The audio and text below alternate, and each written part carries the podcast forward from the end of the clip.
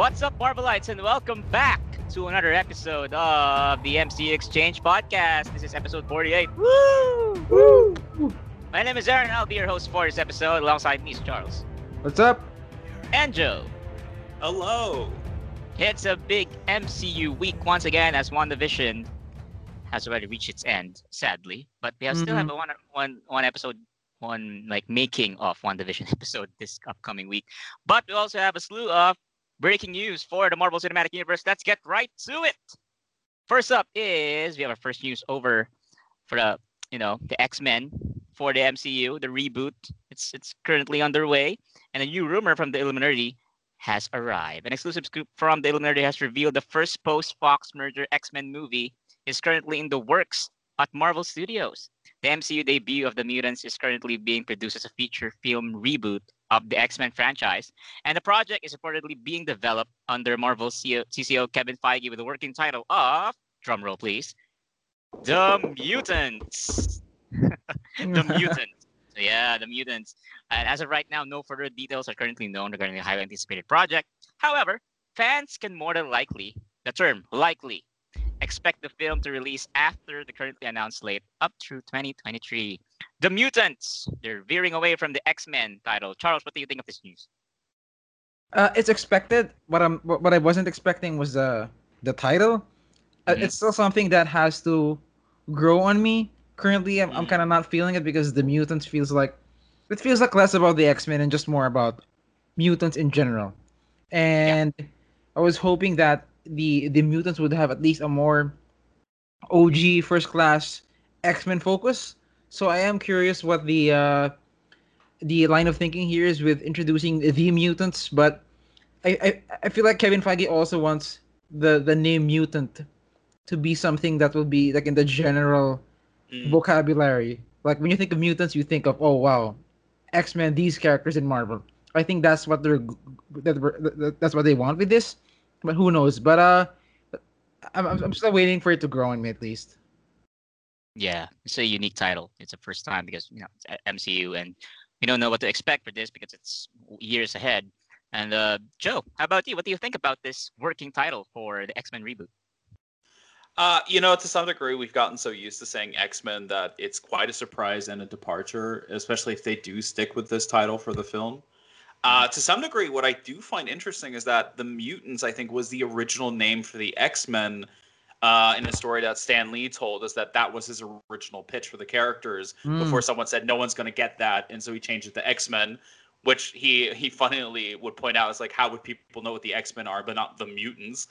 Um, I, I I think it's a like the thing is for me is like is this going to be a uh Spider-Man home situation where like they'll then add the X-Men or, or something to the title. That that could be an interesting approach to do it. So like these are the the mutants before they become the X-Men. Maybe they explore the history of the characters before we jump into modern day with them well established. I, I do see like in my personal opinion i think the x-men is such a it's it's better in a series format because there's just such a wide cast of characters i i think personally i would love to see them make like a harry potter approach like have an academy of some sorts you know the xavier school is just like every season is a year in that school for mu- young mutants then have the x-men as like the big title films and stuff like that i'm curious They- they can really do so much with this franchise and i'm really excited to see where they're going. Yeah, and uh, imagine if the title will be will be New Mutants. Joke. The new mutants, the current mutants, It's the also- existing mutants. it's also worth remembering that um not all mutant related teams are called the X-Men. Mhm. There's True. so Yeah. many teams out there with mutants in them that aren't that, that, that don't have anything to do with Professor X and his school. So I guess in that regard, it makes sense to maybe just keep it the mutants first as a as a as an intro to the MCU. Yeah, and it will be interesting to find out how Marvel Studios uh, connects this to the larger Avengers-filled world that we have right now, right? Yeah. Now, moving on to another uh, MCU property here is we're currently filming in Sydney, Australia. Is Thor: Love and Thunder, and in the past week there have been a lot of set photos that have surfaced online, with even Taika Waititi acknowledging that. in one photo. and uh, apparently, there's this uh, same scene that will happen uh, from Thor Ragnarok, the, the play, like the play scene Yeah. where fake actors are there. We have it. It's gonna. I'm gonna do a rundown of what we saw in the past week, just to break it all down. First, look at Matt Damon as the as the Loki actor, while Luke Hemsworth is the fake Thor, and Melissa McCarthy will make her MCU debut as the fake Hela. Hell yeah! and also Sam Neill's back is back Hell as yeah. is back as fake Odin. And also, we have a first look at Tessa Thompson's Valkyrie, who's wearing a great suit. A great suit there because uh, she's like the character from Men, Men in Black. but, she's the, the queen of New Asgard there. And also, we have our first stunning look at Natalie Portman performing an airborne scene because she's up in the air and she's like lightly transforming into her mighty Thor persona. So there's a lot to break in. Also, another one is Thor uh, is Miek's new woman body, so like a costume or a robotic body. Yeah. So basically, it's, it's, establishing what what new new Asgard has been up to ever since the end of Avengers Endgame. And Joe, based on all of these set photos, are you excited for Thor: Love and Thunder? I, I am. Uh, I'm really, really curious what direction they're going with this. It could be absolutely bonkers. I feel like Taika Waititi is the kind of guy to say, "Okay, I already went crazy last time. Let's amp it up a quite a bit." Uh, the Miek in a female body. I think there was like artwork a, a while ago that kind of hinted at it potentially being a thing. Yeah, it's still a weird. Yeah, true. It, it's such a weird concept. I'm not gonna lie. Uh, I really hope they go all out with his like bug head sticking out of the body just to make it even funnier. uh, the biggest surprise to me is Melissa McCarthy because that's you know sh- it's not like she's a low profile actor. You know, just like Matt Damon, Sam Neill. These are well known actors. And I always wonder, is like, would they ever get McCarthy into a MCU film? I doubt it, because she just doesn't seem like the type of actor or actress that would join these projects. And then when I saw her in the Hela costume, I thought, oh, you know, that makes sense. And I cannot wait to see the overacting of her as Hela. what are you the god of again? and there's this before I move on, Charles. There's this running theory that the Melissa McCarthy that we, we will see in Thor: Love and Thunder is the MCU version of the actress, and she's playing fake Hela. That'd be great. Yeah. saw that on Twitter. not not from me. Saw that on Twitter. yeah, Charles. How about you? you? You've seen Natalie Portman here doing an airborne scene. Do you think that it will uh, like closely resemble the comic book storyline that she will have cancer, stuff like that? What do you think? I don't know. Like it's, I've seen people say, "Oh shit, this is where she uh, gets the hammer, where she gets um, the powers." To me, that the shot of her just getting like gyrate, gyrating on the air and like wind blowing in her hair, it kind of reminded me of um her scene in the Dark World when she's just like floating in the air and then the ether gets to her Oh yeah. it reminded me of that. So I'm not quite sure what's happening here. Um, you'd think that if she has cancer and maybe she's undergoing chemotherapy and she's losing all her hair, you think that the wig might fall down when when she gets like you know engulfed in a huge uh, gust of wind. But I don't know what's happening here. But it is pretty cool to see her on set. The Matt Damon stuff is fucking hilarious. Yeah. It's pretty funny that they flew Matt Damon to Australia just to film maybe a cameo again. I hope that we actually learn more about these these uh Asgardian theater actors because they seem like a funny funny crew. But I am curious what they're if if they have a bigger role here apart from the the recreation of Ragnarok. Wasn't there a Yeah. theory that Matt Damon is playing Balder, And that, that it's just like his hobby or something? Like that was a huge theory going around.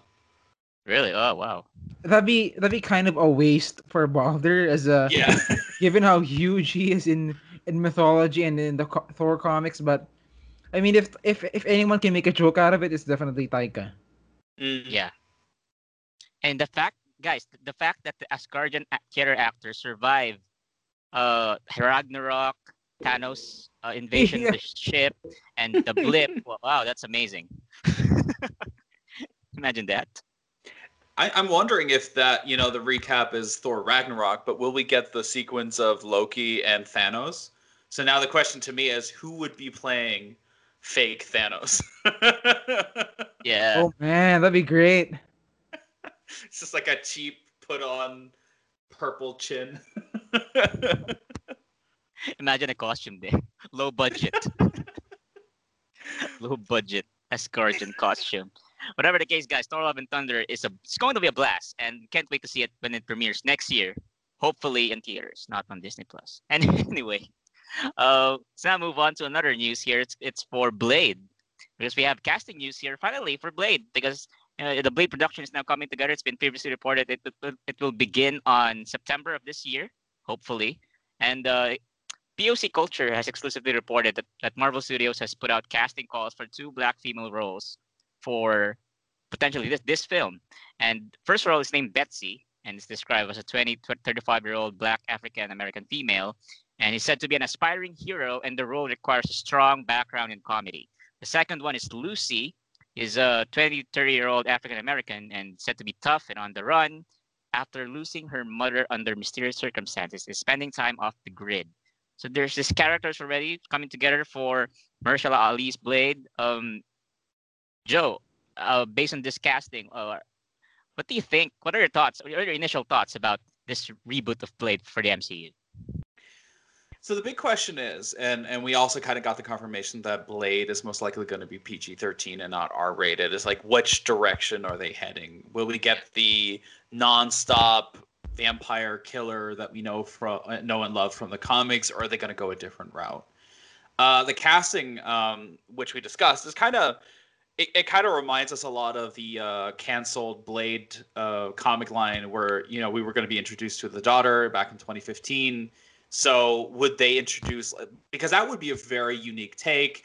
Mahershala Ali is in. I think he has a daughter himself. If if I'm if I'm not wrong, uh, I can be corrected on that. But mm-hmm. like that is an interesting dynamic because it would humanize him in a really unique way. Because you know the human aspect that he had in the original was the loss of his mentor, um, and seeing him kind of do what he does, especially in a world that is filled with superheroes. Like, how does that work? That we have a vampires, we have a vampire hunter, but we literally have like Spider-Man swinging through a city. It's so many questions, and there's it's the same thing we had with the the story with the mutants. Is how are they going to really introduce these concepts into a world that already kind of has its own rules? Similar to what you know, WandaVision did with last episode, with the episode last week, where oh yeah, Salem witches they were real, and it just makes me want a freaking documentary mockumentary within the MCU of its history so much more. yeah. Moving on, Charles. Uh, yeah. are you based on this? You know, Blade is based on the rumblings that Blade will now be like most likely not rated R and PG-13. Are you concerned about that?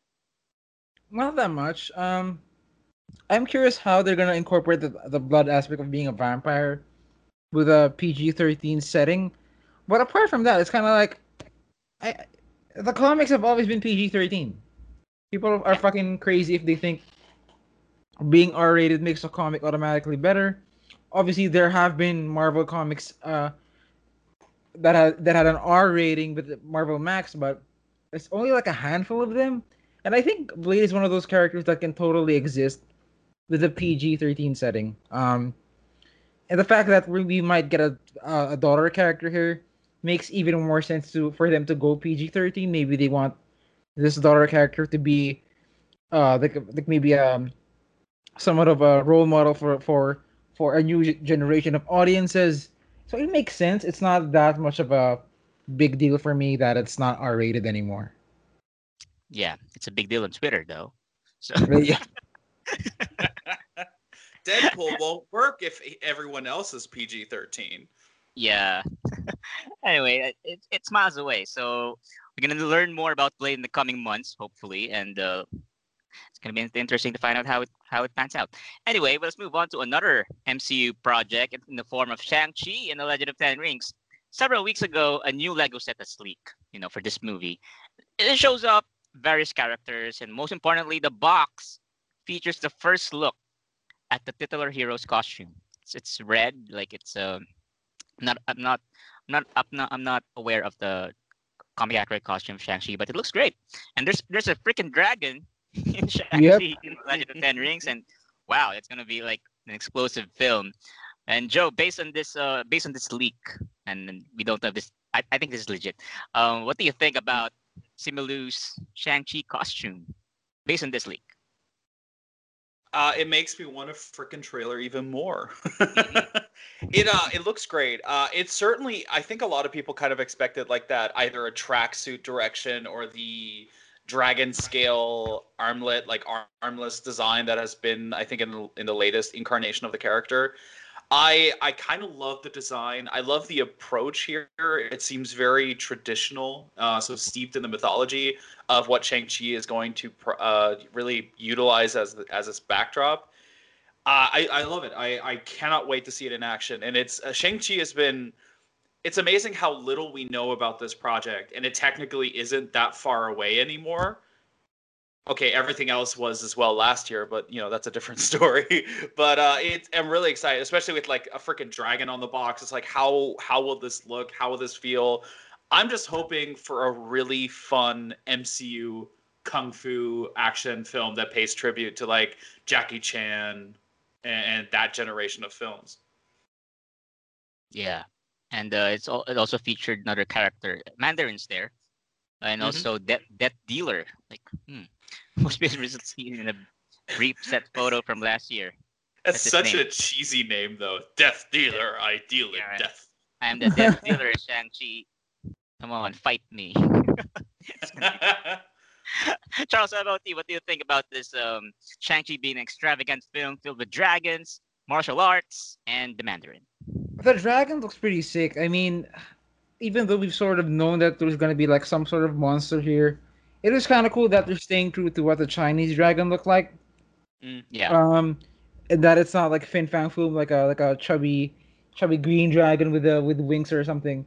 I like that it looks, it resembles um, an actual Chinese dragon. Uh, I, I think that's pretty cool. The costume looks great. It it, it looks a bit different from the from the red uh, I guess tracksuit Shang Chi has in the comics, but I think it's a good um uh, interpretation and live action. Apart from that, uh, I, I do wonder if this if this specific like Lego set is like um is it like an actual scene here because Lego sets have been notorious for mm. for just making up shit uh, over the past decade or so with with the Marvel yeah, stuff. Yeah. So I, I'm curious if this is one of the the sequence where they just totally made up for for the toy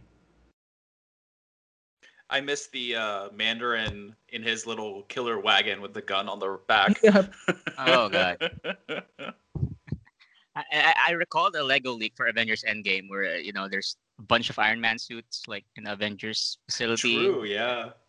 And really? Didn't, didn't, yeah, and then it didn't show up. it was so much hype. I missed that one, yeah. Yeah, there was a leak back way back 2018 and 19 2018 2018 a year before Endgame. So there's that. And lastly, but certainly not the least, because we now know the the title for Spider-Man 3. Yay! Woo! After several teases and bluffs and trolls from Peter from Tom Holland, Zendaya, and Jacob Batalon a day before that, before that reveal, it's now been confirmed that the title of a third Spider-Man film is Spider-Man No Way Home. Wow. Like uh, it's like and it, it was a lot, it was uh, announced alongside a, a, short video with you know with the trio that I mentioned earlier, uh, as they revealed it through su- subtly revealed it to, to a background stuff like that. And uh, Charles, Spider-Man: No Way Home, of course, your thoughts? Uh, it's uh, it's it's an okay title. Um, certainly not the title I was expecting. Mm-hmm. But then again, it, it's a title that that maybe lends itself to the themes of you know Peter now that Peter has been outed as Spider-Man, his sense of comfort is no longer there. His idea of home isn't gonna be the same anymore. Uh, maybe he literally gets stranded in the multiverse some point in this movie where he can't actually go home. Who knows? But it, it's a very fitting title for the themes of the movie. Yeah, because No Way Home, his identity being outed, connect the dots, boom. Mm-hmm. it's going to be, and it's amazing. The promotion is amazing because when you, when you see that whiteboard there, the the theories from fans are actually some of the, some of it are there, like uh, yeah. home worlds, home run, home home alone, not home alone, homesick. There's also home sweet home. I can see it there. I think Home Alone's on there with uh, trademark yeah. issues as a comment. Yeah, Copy, copyright, copyright issues. Yeah, it's there. Yeah. Joe, how about you? Uh, I'm, I'm gonna ask you uh, about uh, how did you like the the way of the title reveal for this film? Uh, as as an advertising guy, yeah, I love it. It was a very smart idea. Uh, very simple actually. Like considering it was the first, like everyone was focused on the titles that no one realized we got our technically first look at the film with the images, and everyone was like, "Oh my god, is this the title?" And everyone was like, "That sounds kind of bad or off," and it, it was just a very good ploy. I like that they didn't reveal the official title until the day after, like to let people stew on it. Uh, I still think Homewrecker would have been hilarious because that would be the subtitle for uh, Aunt May's storyline or love story with Happy. Oh yeah. but Oh, yeah. it's it, it's a great idea. I think it's it's one of Sony like Sony in my opinion is not really the best when it comes to marketing. They either send out way too many trailers to really bank on everything and I know whatever secrets they're trying to keep they're going to spoil quite a bit because that's just what they do. They want to sell you on, "Oh my god, this twist is in here." For me, Transform um, Terminator uh, Dark Genesis will always be the one where they like ruin the big twist in the story. Mm. Uh, but this was a great move. Uh, I I think I hope we see a lot more teases. I I'm really curious why we got the title for Spider-Man this early while they're postponing every other release they have. That's r- rather curious in my opinion. Um, especially now that we're still waiting for any life or confirmation for Black Widow.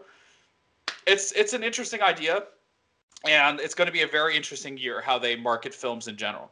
So this this was a great kind of easy, cheap way to say, "Hey, you wanted that title. Here it is." yeah. Yeah. And you know, some some of them are even expecting like a short teaser. Like, dude, they're Mhm. they're still filming, so they can't show anything yet. So it's amazing. Spider-Man: No Way Home. Uh, hopefully this year. Hopefully, hopefully is the term because we don't know. Given the vaccine rollout and the pandemic stuff, we don't know Yeah. how it will how it will pan out in the next coming months. Because at this point, we still we're still not sure if Black Widow will, will stick in the May release date or Disney Plus releases on the horizon.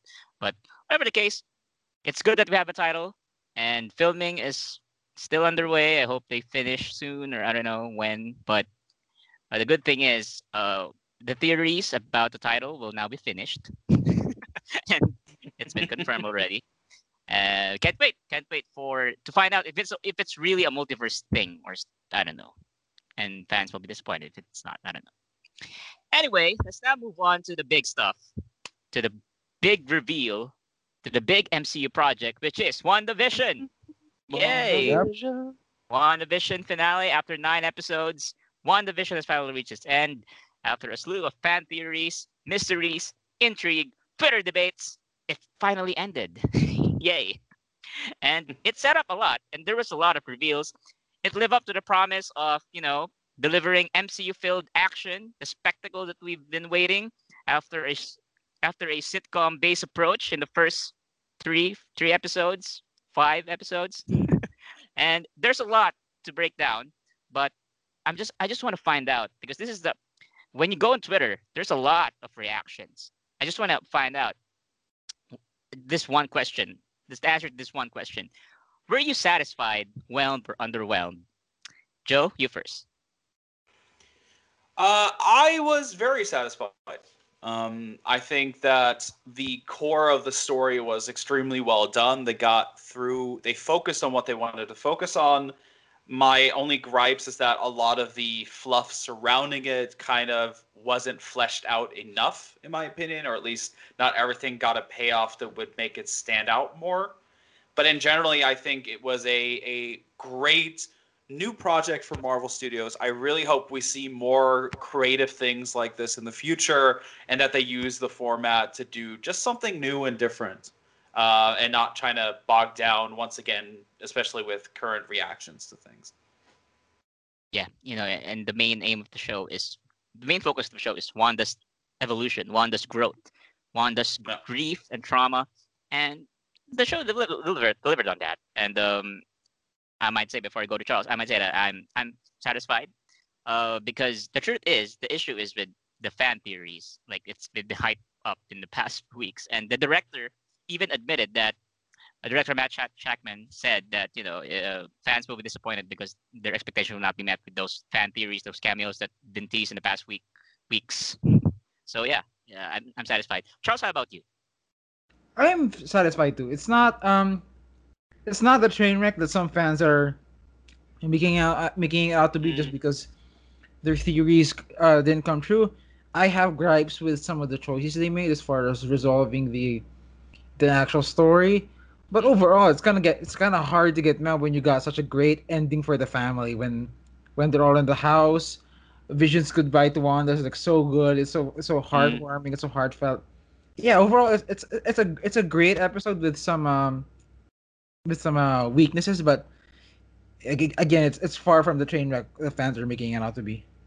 Yeah, and uh, gonna do our the- theories later. But my my question is, what is your favorite WandaVision moment from episode nine, from the finale?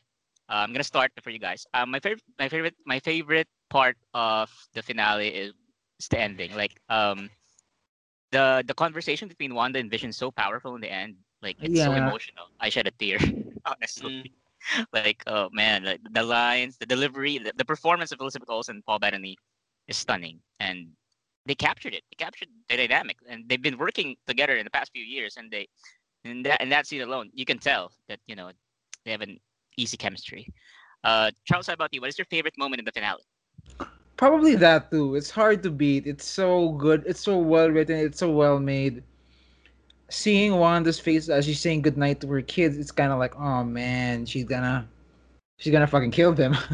it's like it- it's like me. It's like it's it's heavy. It's bittersweet. She's kind of you, you could see in Liz Olsen's acting that Wanda is content that she got to experience this life. She's also super sad that she has to say goodbye to it Mhm. and it's kind of it's just so good. I have no complaints about that scene. Yeah, Joe, favorite moment in the finale?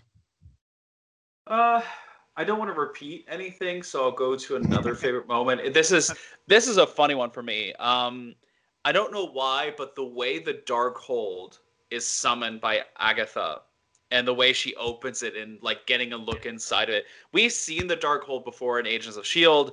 There Yeah. was like a bit of a magical book. It felt kind of like something's ripped out of Pagemaster or something.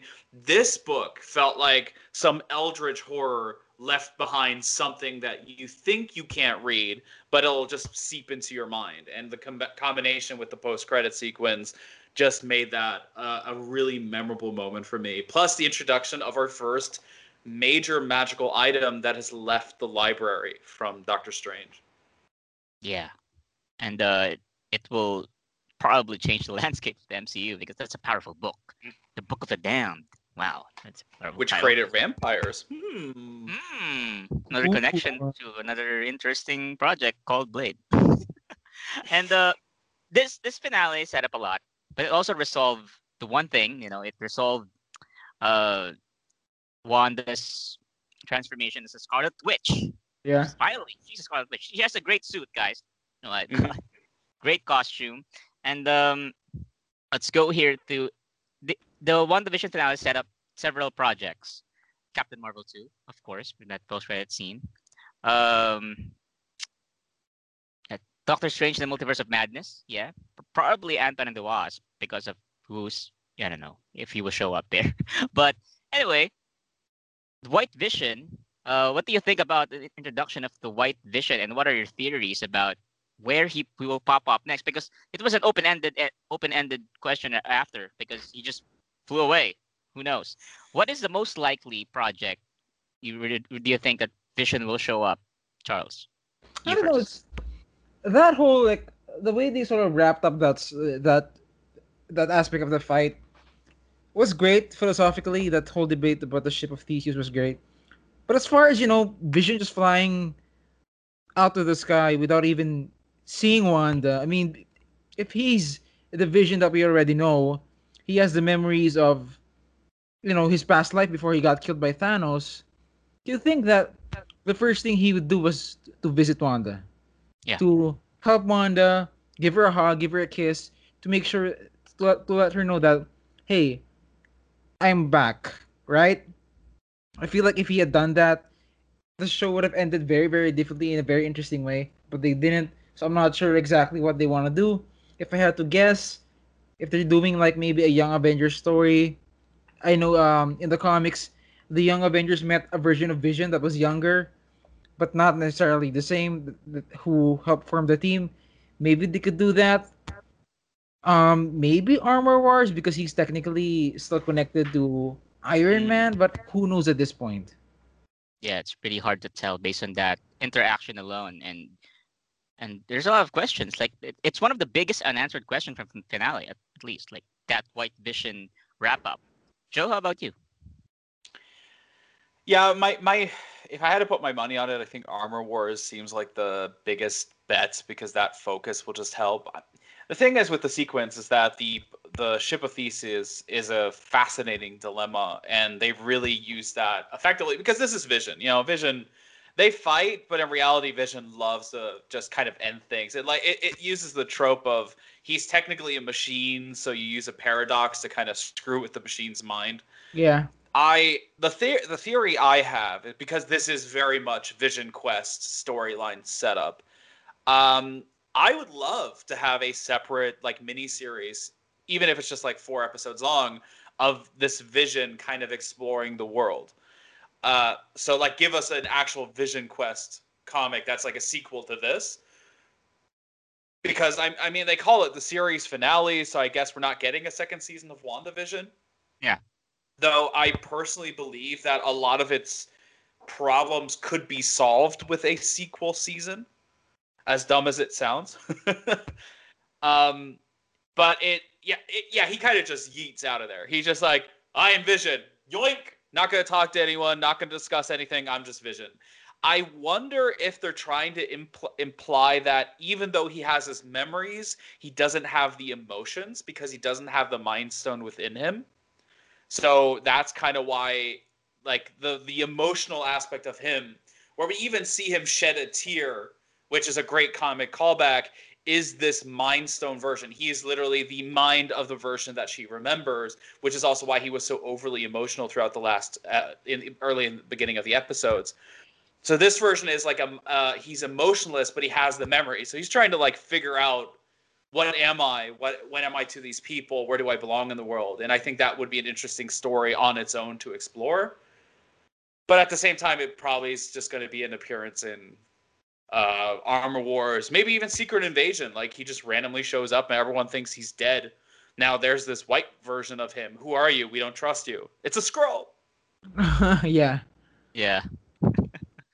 Can't wait to find that out. And uh, there's a lot of unresolved plot threads. And another one, another interesting here. I just want to know your reaction. Like, it's not a theory. I just want to know your reaction to Ralph Bohner. Everyone I- is hyping that up. Like, Fox Quicksilver, stuff like that. Mephisto, even. Nicholas Scratch in the past. There are so many theories, and it ended up being Ralph Bohner. Charles, your reaction? I mean, I, I've I've been aware of this since maybe the second episode.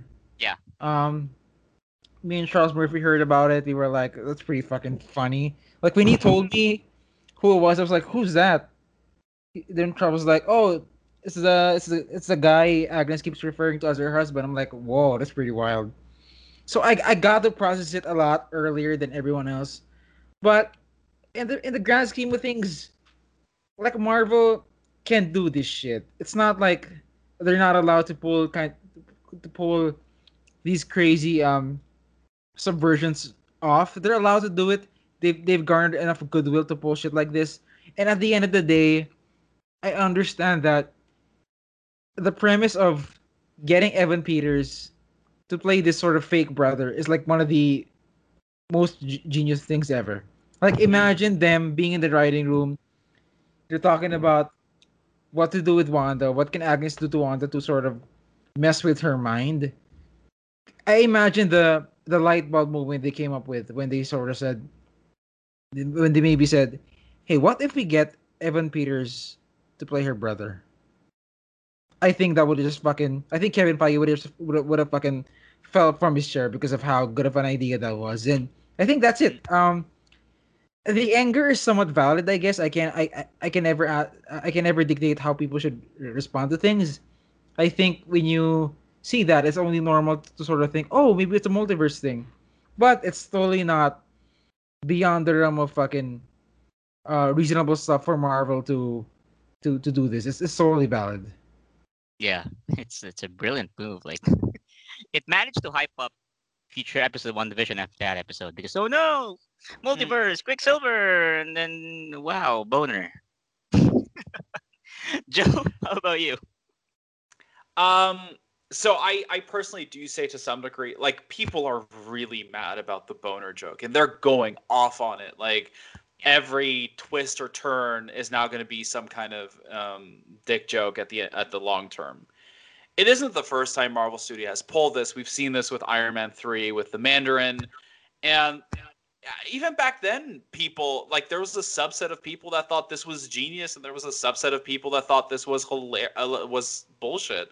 And mm-hmm. we're seeing the same thing now. And to some degree, this will be controversial, but I think to some degree, if you didn't piss people off with it, you didn't really do anything right with this twist. Right. Because it is that kind of twist to kind of get under people's skin. Like, who else could they cast? Let, let's be serious if they couldn't get Aaron Taylor Johnson to reprise his role, though they imply that necromancy is a thing within this world and that she couldn't do it because was, his body was too far away.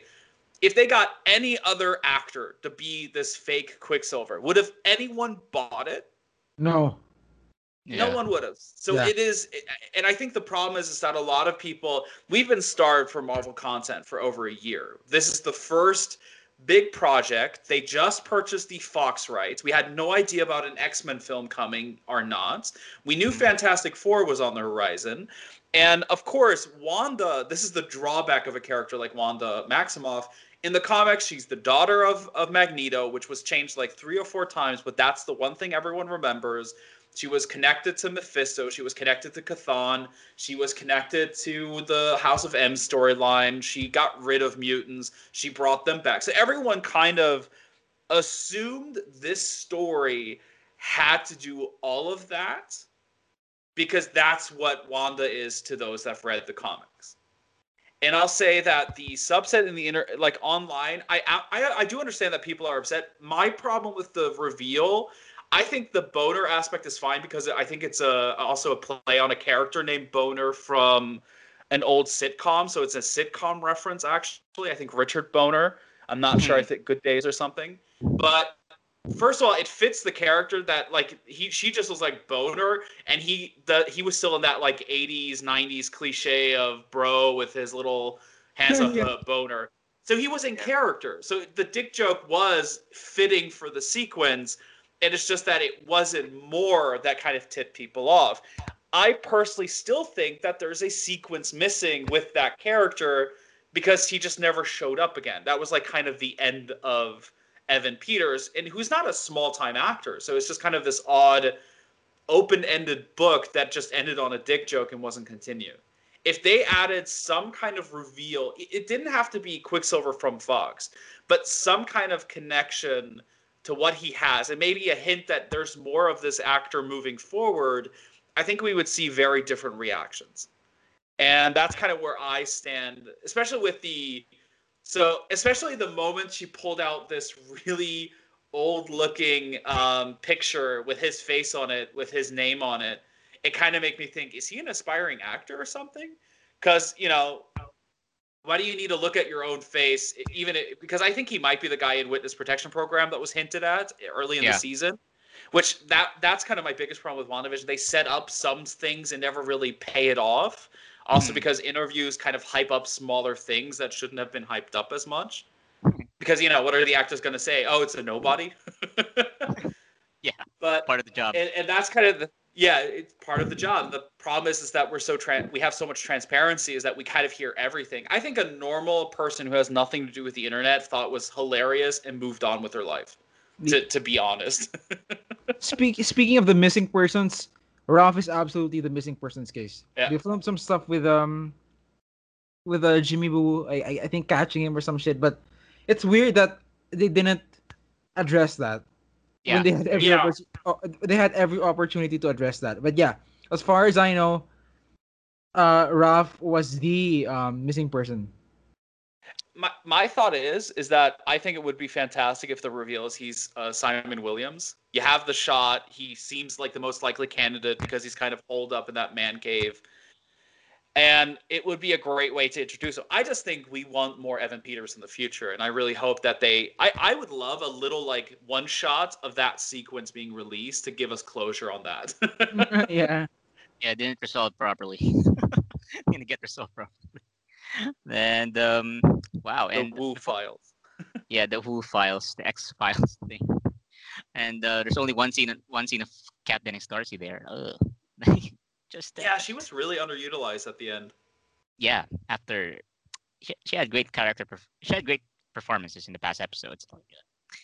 Too bad it's only was only one scene. Before we move on to the Scarlet Witch reveal, I mean the Scarlet Witch revealed how it changed the landscape of the MCU. Let's go over to that mid-credit scene where it set up, where it sets up maybe Secret Invasion and Captain Marvel 2, because you know the Skrulls uh, telling Monica that uh, he she wants uh, Nick Fury needs her for a mission or something up up above.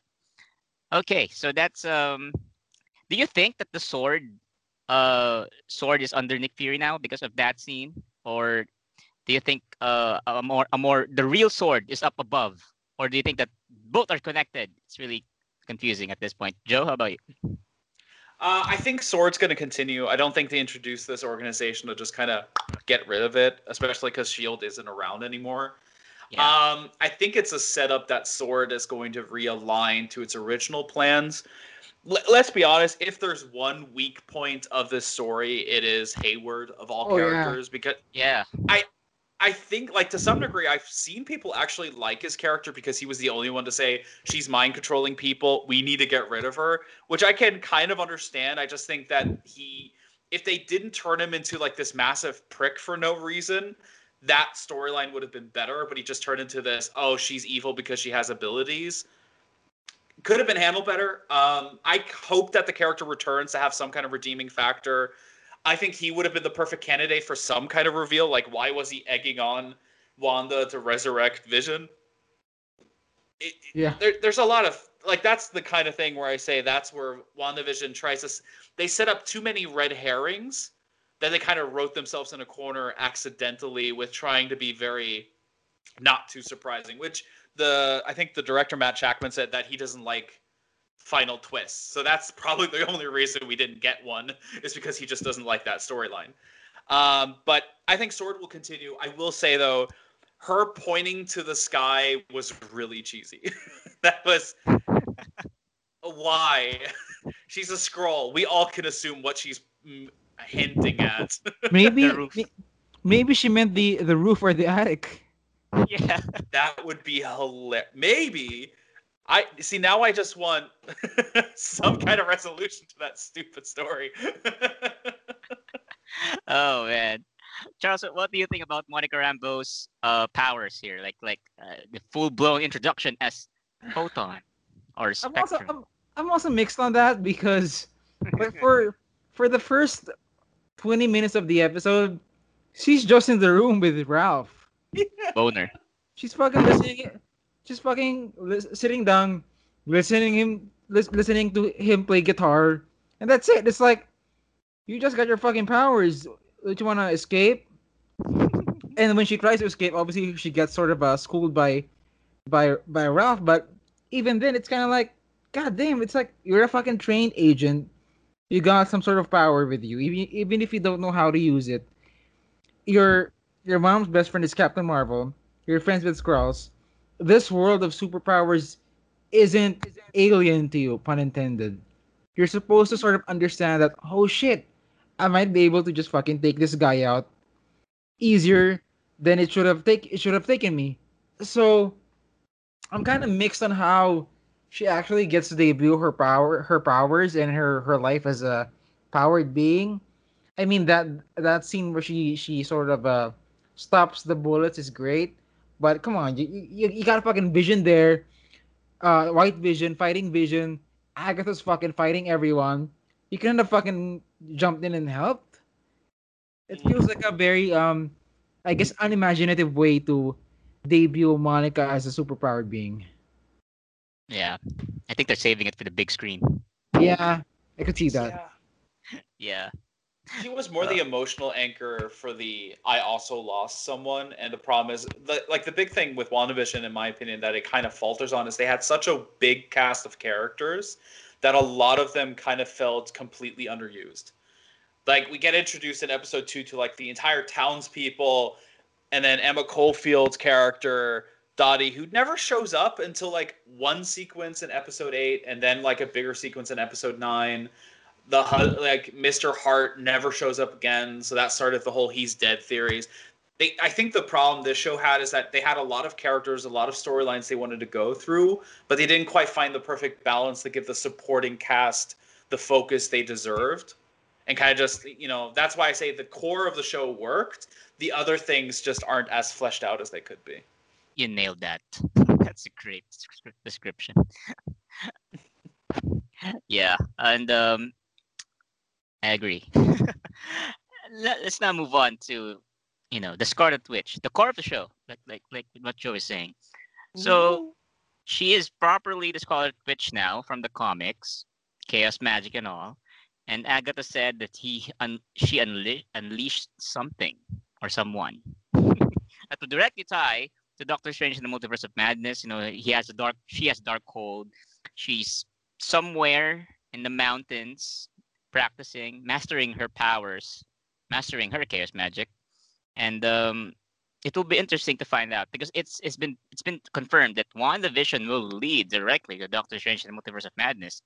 And um, what are your theories about that? Like, because she heard the twins. Do you think that the mission will be finding finding where the twins are in the Multiverse of Madness, or do you think that her training with the Darkhold is what uh, creates a rift within that multiverse aspect? Charles. Oh, I think it's definitely the Darkhold stuff. Yeah. It's, Yeah. it's pretty clear that that's where her sights are, and now I'm sure she wants to learn how to sort of do what she did, but safer. And obviously, you know, as the saying goes, uh, uh, the road to hell is paved with good intentions, and maybe she that's how she opens up the the multiverse. I could totally see that happening. It's going to be crazy, Mhm. and uh, Doctor Strange will not like that. Joe.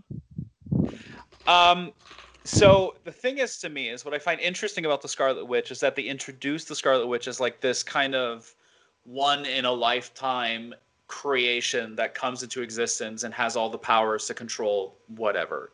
And I kind of wish the show delved more into that, especially because we saw the witch in the Salem trial with like the crown, the mother of Agatha, that was never really elaborated on. I find the concept extremely interesting, and I really hope that they don't shy away from kind of embracing some eldritch horror elements with this character because obviously, whatever the Scarlet Witch is, it's connected to something evil or something bad. And I kind of am curious if we're going to go down the route that she is either separated from the Scarlet Witch, like the a Phoenix Force esque storyline, or that she kind of has to try. Because the thing is, is that I wrote this today earlier today is that like the the ending proves she's not completely over her grief. If Yeah. she was, she would have stayed in that town and made up for what she did. And I think while a lot of people said she didn't deserve like flying off for freedom, I think it kind of just highlights the fact that she didn't really get over it. She just kind of resented herself for doing what she did and trying to fix it or try and still selfishly trying to make it happen. The mm-hmm. moment she heard her kids again, you know, that's the path she's on. But I want like either that character is related to Chthon, who created the Darkhold, which would be a really interesting like setup that Chthon and the Scarlet Witch was like his messenger, and she she was always destined for this kind of fate, and that her good intentions is how it creates the multiverse because she's looking for her kids. She heard their voice. If they can't exist within her reality, she has to get them from a different reality, and I think that's kind of the setup there and how she ends up looking for them, and that's why Doctor Strange gets involved. Uh, I love that the ending sequence. Uh, it does remind me a lot of Wundagore, which would be a really cool callback if they call uh, if they continue on that aspect. Yeah. And uh, finally, the the big thing is is like a lot of people are wondering why didn't Doctor Strange show up until now. Uh, I think that's going to get explained. Uh, I think there's a reason he wasn't you know around for this, and I wonder if like this was just the this would be the catalyst that he shows up. Mm. Uh, really curious which direction they go, and that this is. I really hope they they don't like lean too far out and try to say, okay, we have to keep this as simple as possible. Give me Eldritch horror. I want Chthon or Cthulhu, or whatever, to show up because that would be amazing. Shuma Gorath, give us Shuma Gorath in Doctor Strange too. Wow. Yeah. It, it will be interesting to find out what Doctor Strange reasons are for not showing up in Westview, because he might be preoccupied with someone, something else, something big, or I don't know. he was buying Wong a sandwich again. Oh, yeah.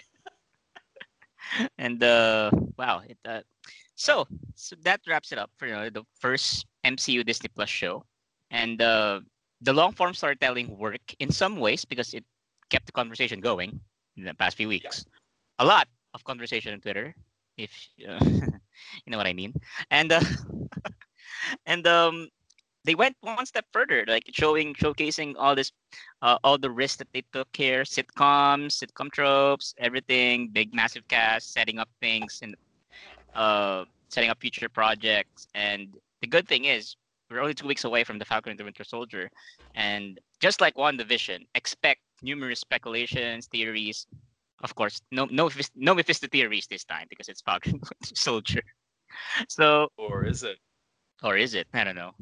And um, okay, guys, WandaVision as a whole, what's your rating? One to ten. Uh, you, Joe, you first.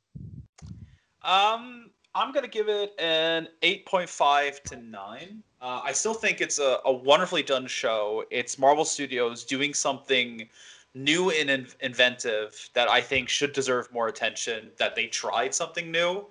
Um, I respect them for sticking to their guns. They could have easily be like, "All right, people are gonna get mad." Um, they did what they believed was the right story. They went with it. I think the supporting cast needed either trimming down or just more attention. Like this this show really needed at least a 10th episode or at least some kind of build up as a seasonal format to kind of build up on what was left on. Um, especially because I think to some degree the pandemic hit it hard. You kind of get the feeling like this was supposed to be right before Doctor Strange 2, which was Mhm. going to be before Spider-Man 3 a lot happened, a lot changed, but I think we need to really praise what it does strong, and that is the core emotional aspect of this story. It's something new, and I think, hey, they're doing something new, and I, I can't wait to see what else they have up their sleeves, and I really hope we get more creative formats in the future. Yeah. Uh, before we go to Charles, uh, mi- mine is also an 8.5 over 10 because it's uh, it's a bold risk for Marvel Studios to do sitcoms in, in a superhero movie uh, universe, and it's amazing. From from the moment I watched WandaVision episode one, the first episode, like I was, wow, this is uh, like like Joe said, this is new. This is something unique, and uh, and I, I can't wait. And the, the mysteries, the theories, it's all there. It's part it's part of the fun, right? The theories are part of the fun, and um, uh, I love how uh, how Wanda was developed through through the nine episodes because we see her transformation, and um, and it was already teased that there's a lot more story to tell in Doctor Strange two, Doctor Strange two, and it will be interesting to find that out. But overall, it's an eight point five over ten for me because just like it's like uh it's like every- everyone said, it's it's a bold risk and it's an amazing project. Like it's one of a kind, and you know it's it veered away from the traditional MCU approach from the first few episodes, and then it it, it lived up to the promise of delivering that uh dramatic confrontations, that the spectacle and stuff like that. Uh, yeah, eight point five over ten. Charles, one to ten. What is your WandaVision score? For this episode, I'm gonna give it a seven. For the season, I'll probably give it a eight or nine. I think Okay. all, all, the stuff you said, I completely agree with. I think the show is a testament to Feige's uh, macro vision of how the MCU should be. We've always been sort of, you know, when they were doing movies, we were always like, "Oh, I, I- I wonder if they can even do what Jeff Jeph Loeb's doing on TV," and you know, this kind of proves that, oh yeah, they can actually do it. They can do it just as good, if not better. And I'm excited for the future of Marvel. Uh, if it's gonna be on Disney Plus, I feel like Disney. Plus is like the future for the MCU, and I can't I can't wait for Falcon, which is like in two weeks. Yeah, Mm. March 19th. Crazy. Yeah, and uh, long form storytelling works, and the fact we're getting MCU content weekly is a new thing, and it's also an impressive thing for Marvel Studios to do. Can't wait to find out how all the other shows, you know, will also connect to one another, will also connect to the the, the big screen stuff, the movies. Uh, it's going to be interesting to find out. And we also have a making of WandaVision episode, Marvel Studios Assembled, making of WandaVision, coming this March 12. Yay! I'm gonna find out all of it, and I hope they will address the, you know, oh, the, what the what the fan theories and stuff there. You know, Oh, yeah, I hope reactions. I I can't wait to find that out. Imagine them addressing that, and then I, I want to now. I just want to show with this nothing more on Disney Plus with Kevin Feige in a room going through fan theories and just getting frustrated with each one he reads. Yeah. like the mean, like the mean tweets version, like that. oh yeah. anyway, for our listeners over at Spotify, YouTube, Anchor, Google Podcasts, and over our followers on Twitter, what do you think about WandaVision's finale episode and One Division as a whole? Tweet us over at twitter.com slash MCU Exchange. You can also follow us on Twitter on that same Twitter account. You can also uh, like us on YouTube and and also on Spotify. That's MC Exchange Podcast. And you can also follow me on Twitter, twitter.com slash Aaron Chinas, A-A-R-O-N-C-H-I-N-O. You can also follow Charles on Twitter. You can follow me on Twitter at CFS Villanueva. You can also follow Joe on Twitter. I'm at that Abel, T H A T A B E R L. Yay! And that's about wraps it up for another episode of the MCU Exchange podcast. We got more MCU content coming in in the coming weeks, and can't wait. Bye, guys. Bye. Till next time.